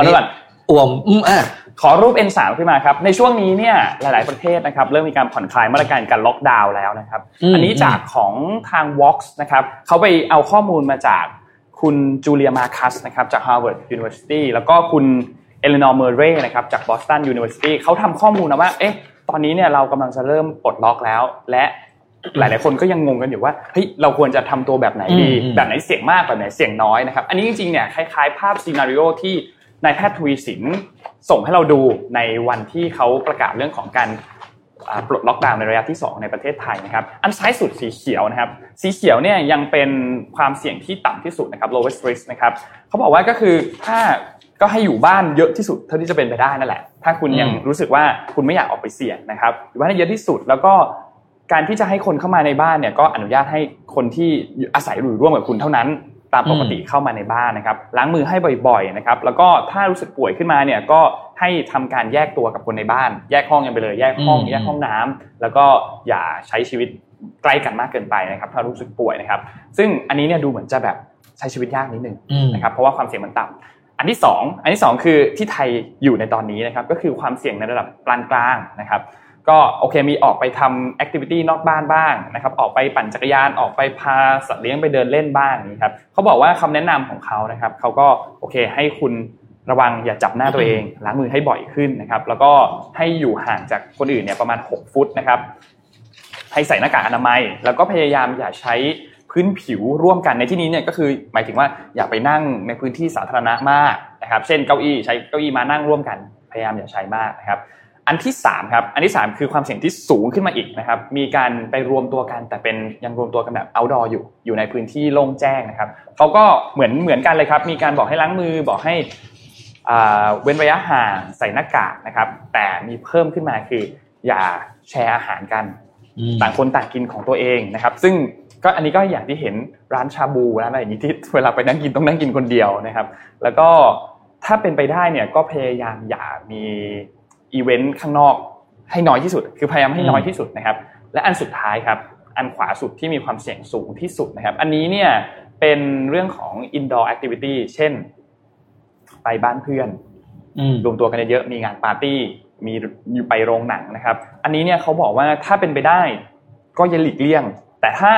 ไม่ได้จริง ๆ ให้เปิดหน้าต่างนะครับ ให้มีการถ่ายเทของอากาศที่ดีขึ้นนะครับ แล้วก็แต่ว่านนนนก็คิดว่า ดีที่สุดก็คือ indoor activity น้อยที่สุดนะครับหลีกเลี่ยงเสี่ยงดีกว่านะครับ อันนี้ก็เป็นไกด์ไลน์อันหนึ่งนะครับของความเสี่ยงที่ตั้งแต่ระดับต่ำมากๆ จนถึงระดับสูงมากๆนะครับสำหรับการเริ่มผ่อนคลายมาตรการการล็อกดาวน์ในตอนนี้ครับก่อนปิดท้ายขออีกสักหนึ่งข่าวนะฮะเมื่อวานนี้ OECD นะครับ ออกมาเตือนบอกว่านี่สาธารณะของประเทศสมาชิกเนี่ยนะครับ อาจจะเยอะแบบ แล้วจะส่งผลระยะยาวมากทางเศรษฐกิจนะครับ ผมขอภาพ T5 นะครับก่อนอื่นเล่าให้ฟังก่อน OECD คืออะไรนะครับเผื่อเผื่อท่านไหนคือผมเชื่อว่าทุกคนคุ้นชื่อ OECD นะครับ OECD เนี่ยจริงๆมันก็เป็นการรวมตัวกันของประเทศที่ต้องบอกว่าค่อนข้างจะร่ำรวยหน่อยนะฮะเอ่อเป็น GDP ประมาณสักครึ่งหนึ่งของโลกอะนะฮะครึ่งหรือครึ่งนิดๆนะฮะแต่ก็ไม่ใช่ทั้งหมดนะครับประประเทศที่อยู่ใน OECD ก็มีอย่างเช่นออสเตรเลียเอสโตเนีย ฟินแลนด์กรีซฮังการีไอร์แลนด์ ในในเอเอเชียเนี่ยก็คือจีนออไม่ใช่จีนไม่อยู่ ญี่ปุ่นกับเกาหลีใต้นะครับ แล้วก็นิวซีแลนด์เอ่อเม็กซิโกอะไรพวกนี้นะฮะซึ่งก็ก็ไม่ได้รวยหมด แต่ก็ส่วนใหญ่ก็คือรวยอะเป็นประเทศที่รวยนะครับ ภาพนี้คือปริมาณหนี้สาธารณะต่อ GDP ของกลุ่มประเทศ OECD นะครับจะเห็นว่ามันมีกระโดดครั้งหนึ่งตอนประมาณปี 2008-2009 ซึ่งตอนนั้นเนี่ยกระโดดไปประมาณ 28%แต่เขาคิดว่าครั้งเนี้ย จะโดดหนักกว่านะครับ projection เนี่ยอยู่ทะลุไปประมาณสักร้อยยี่สิบอ๋อขออภัยครับ137%ของ GDP นี่สาธารณะของประเทศ OECD เฉลี่ย ซึ่งแล้วมันเป็นไงอะนะฮะเขาบอกว่าเออมีคนนึงออกมาพูด ซึ่งผมคิดว่าคนนี้น่าสนใจมากนะครับ Randall Krosner ปัจจุบันนี้เป็นอาจารย์อยู่ที่ University of Chicago นะครับ แต่เคยเป็นผู้ว่าการธนาคารกลางของสหรัฐที่เป็นสาขานะครับออบอกว่า อย่าไปหวัง V-shape recovery อะไรมันคงไม่เกิดขึ้นหรอก มันคงจะเป็นการซึมยาวๆ แน่ๆนะครับ ดังนั้นเนี่ยสิ่งที่มันเกิดขึ้นมันตรงกับสิ่งที่เลขาธิการของ OECD ออกมาพูดบอกว่า หากหากมีการกู้ยืมเงินเยอะขนาดนี้ แล้วไม่มีแผนรองรับที่ดีพอเนี่ย มันจะเกิดเขาเรียกว่าการหยุดนิ่งเศรษฐกิจแบบที่เคยเกิดขึ้นกับญี่ปุ่นในช่วงเขาเรียกว่าดาร์กอะไรนะสิบปีมาสิบสิบปีแห่งความมืดมนของญี่ปุ่นเนี่ยนะฮะซึ่งตอนนี้ก็ก็ก็ยังไม่ได้ไม่ก็ยังก็ยังคงเป็นแบบนั้นอยู่นะครับ ซึ่งถ้ามันเป็นแบบนั้นจริง ๆ เนี่ย มันคือคือรัฐบาลมีงานมีวิธีการอะไรบ้างที่จะทำก็เพิ่มภาษี แล้วก็ลดรายรายจ่ายถูกไหมแต่เขาบอกว่าวิธีนั้นเนี่ยพบแล้วว่าไม่ค่อยดีเท่าไหร่ อย่างเช่นที่กลับไปที่ญี่ปุ่นเหมือนกันนะครับ ที่ญี่ปุ่นเนี่ยนายกรัฐมนตรีชินโซอาเบะเนี่ยเคยทำแบบนี้สองครั้งแล้วนะฮะ ในปี 2014เนี่ยเพิ่มภาษีจาก 5 เป็น 8%ในปีที่แล้วเดือนตุลาคมเพิ่มภาษีจาก 8 เป็น 10%ทั้งสองครั้งก่อให้เกิด เศรษฐกิจชะลอตัวทั้งคู่เลย คือไม่ work อะว่างั้นเถอะนะครับอดัมพอร์เซนเนี่ยซึ่งเป็นเป็นเป็นเป็นผู้อำนวยการของ Peterson Institute of International Economics เนี่ยบอกกับรัฐบาลอังกฤษ บอกกับรัฐบาลอังกฤษบอกว่า ไม่ควรทำแบบนั้น สิ่งที่ควรทำคือ คุณต้องสร้าง growth ให้เร็วกว่านี้ให้ได้นะฮะซึ่งเป็นอะไรที่พูดง่ายแต่ทำยากมากผมว่านะครับอะนะฮะนี่ก็คือโอ้เห็นตัวเลขนี่แล้วก็จะเป็นลมจะเป็นลมนะฮะของไทยยังถือว่าน้อย เขาบอกว่าจุด breaking point เนี่ยที่ที่นักเศรษฐศาสตร์ใช้ถือกันมาตลอดเนี่ยก็คือ 90%ของ GDP ไม่ควรเยอะเกินนี้คืออันนี้นี่คือแบบแทบจะเรียกว่าไม่รู้จะไปต่อไง แล้วแต่ปัจจุบันนี้มันเกินอยู่อยู่แล้วนะฮะมันจะเกินขึ้นไปอีกแล้วมันจะเกินขึ้นไปอีกถึง 137%ตามการคาดการณ์เมื่อสิ้นสุดปีนี้นะอ๋อปุ่ม อ่าครับ ปิดท้ายมีข่าวน่ารักน่ารักนะครับ ก็ไม่ค่อยได้เห็นข่าวน่ารักจากช่วงนี้อ่ขอดูคลิปเลยครับเดี๋ยวก็จะบรรยายไปด้วย นี่ครับอ่านี่ฮิปโปเหรอลูกฮิปโปอ่าซึ่งเกิดใหม่นะฮิปโปพันธุ์พิกมีนะครับ เกิดที่สวนสัตว์เซนดิโกนะครับ ก็เป็นตัวแรกที่เกิดในรอบ 30 ปีเลยนะอืมนะครับ คือแบบเรียกว่าเป็นตื่นเต้นกันมากอะนี่ดูท่ามันกินเนี่ยฮะก็จริงก็ไม่ได้มีอะไรจะเล่านะเนี่ย ดูภาพเองก็น่ารักแล้วนะครับ ก็แต่เขาก็นี่นะครับ เกิดที่สวนสัตว์ไซนคอนซูแล้วก็แข็งแรงทั้งคุณแม่คุณลูกนะครับเขายังไม่ไม่มีปรากฏตั้งชื่อนะยังไม่มีเอใช่ไหมอนะครับ แต่ว่าเป็นข่าวที่เอามาให้ดูน่ารักน่ารักนะครับ นี่ดูตัวมันเนี่ยสี่นี่นี่ สี่วันเองนะที่เขาถ่ายมาเนี่ยอืมเออตัวเบลโลเลยเนี่ยนะครับเออแล้วตัวก็ใหญ่มากแม่มันมาเดินมาข้างๆเมื่อกี้แล้วนะครับแล้วดูแบบทำอะไรได้แล้วทำได้แล้วกินเองได้เออแล้วทำอะไรว่ายได้แล้วน้ำเองได้นะครับอ่านี่นี่ก็เลยฮิปโปพันปิกมี่นะครับนะครับเออก็วันนี้ข่าวเครียดเยอะข่าวเครียดเยอะปิปิดดท้าท้ายยด้เลวยยน่าดูรักน่ารักสัตว์โลกมากนะครับอะเย็นนี้เย็นนี้ลืมลืมเย็นนี้เรามีอ่าอืมมิชชั่น tonight นะครับครับอืมนะครับ คุยกับ ผู้บริหารของหน่วยงานวิจัยของธนาคารกรุงศรีอยุธยาครับคราวที่แล้วนะครับนะครับเรายังคุยกันไม่จบนะฮะฮะก็คุยกันต่อว่าเอ่อคราวนี้เราจะเจาะเรื่อง SME SME นะฮะใครที่เป็นทำธุรกิจ SME เนี่ยรอฟังว่าธนาคารเนี่ยเขามีนโยบายยังไงบ้างกับเรื่องของอ่า SME นะครับแล้วสัตเดี๋ยววันนี้ผมจะถามอะไรคำถามบ้งที่คนอยากรู้ว่าทำไมถึงกู้ผ่านยากอะเนี่ยเอผมอจะต้องถามให้เราฟังต้องทำตัวยังไงเลยอ่าต้องทำตัวยังไงหรือกู้เงินให้ได้นะครับนะครับ เย็นนี้หนึ่งทุ่มตรงติดตามกันได้ครับพบกับนะครับ ทางดรสมประวินมันประเสริฐนะครับครับอ่าแล้วก็วันพุธนี้วันพุธนี้ก็มีเหมือนกันอ่าพุธนี้ก็ะครับเหมือนกัน วันพุธนี้นะครับพบกับคุณชเลวุฒานันท์นะครับ ซึ่งเป็นกรรมการบริหาร Textile Gallery นะครับแล้วก็เป็นเจ้าของแบรนด์พัสยานะครับเป็นมาพูดเป็นแบรนด์คุยที่เราเป็นแบรนด์ไทยที่ใหญ่มากนะครับอ่าอยู่มาทำธุรกิจหลายอย่างมากนะครับพูดคุยกันเรื่องของการปรับตัวและทิศทางของธุรกิจสิ่งทอในวิกฤตโควิด -19 นะครับอืมวันพุธนี้นะครับอืมติดตามกันได้เลยทั้ง เย็นนี้แล้วก็ครับเย็นวันพุธนะครับครับครับสำหรับวันนี้พวกเราสามคนลาไปก่อนแล้วเราพบกันใหม่วันพรุ่งนี้ครับ สวัสดีครับ สวัสดีครับ Mission Daily Report